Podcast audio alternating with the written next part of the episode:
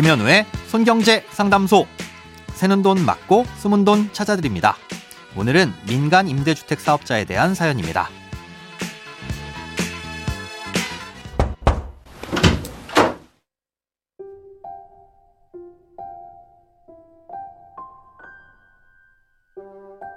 안녕하세요. 매일 하루도 빠짐없이 송경제를 챙겨 듣는 애청자입니다.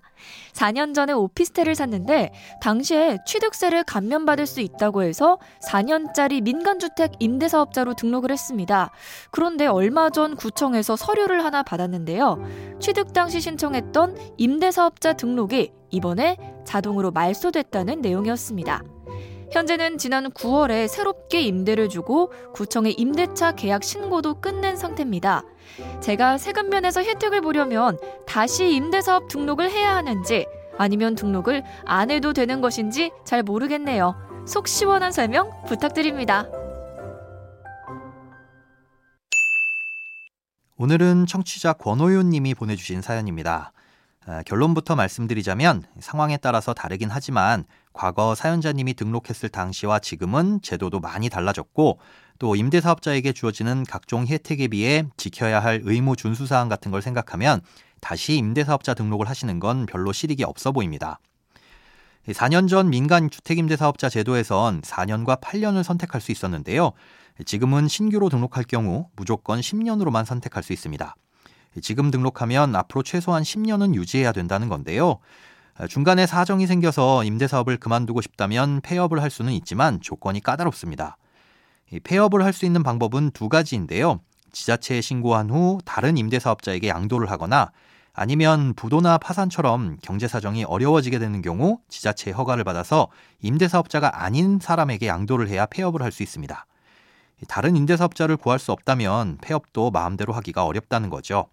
그렇다면 임대사업자로 등록을 했을 때 받을 수 있는 혜택은 뭐냐? 아, 취득세와 재산세, 종부세, 소득세, 양도세 등 각종 세금 감면을 받을 수 있습니다. 아, 일단 전용 면적 60제곱미터 이하인 공동주택이나 오피스텔은 취득세를 면제해 줍니다. 사연자님은 이미 이 혜택을 받으셨으니 이 취득세와 관련해선 더 이상 받으실 혜택이 없겠죠. 다음으론 재산세를 감면받을 수 있는데요. 면적이 40제곱미터 이하인 경우 전액 면제받고요. 60제곱미터 이하이면 75%를 감면받을 수 있습니다.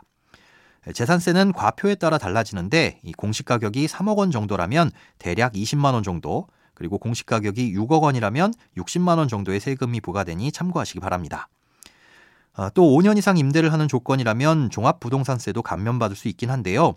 수도권의 경우 공시가격이 6억 원 이하여야 하고 그 외 지역은 3억 원 이하여야 종합부동산세 계산 시 다른 주택과 합산하지 않습니다.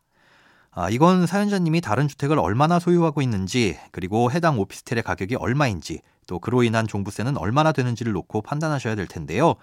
예, 보내주신 사연을 보면 당시 주택임대사업자로 등록했던 이유로 취득세 감면에 대한 내용만 있고 종부세는 언급이 없으신 걸로 보아 아마 해당이 없으셨던 걸로 추측이 됩니다. 어, 세 번째로 임대소득으로 인한 소득세를 감면받을 수 있습니다. 어, 이 부분은 임대료가 얼마인지 그리고 다른 소득이 있는지 없는지에 따라 달라지고 계산 방법도 좀 복잡해지는데요. 아, 연간 임대료를 예를 들어서 기준을 정해드리자면 예, 연간 총 임대료가 400만 원 이하인 경우엔 등록을 하지 않아도 세금이 전혀 없고요. 등록을 한 경우 연간 1000만 원까지는 세금이 전혀 없습니다.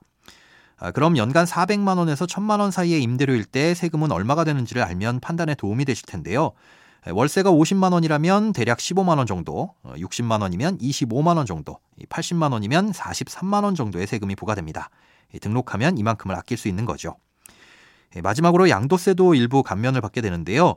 아, 이건 보유 기간과 임대 기간, 그리고 임대를 시작한 시점과 다른 주택 보유 여부 등에 따라 크게 차이가 나기 때문에 이 감면 혜택이 있다는 정도로만 참고를 하시면 될 것 같습니다.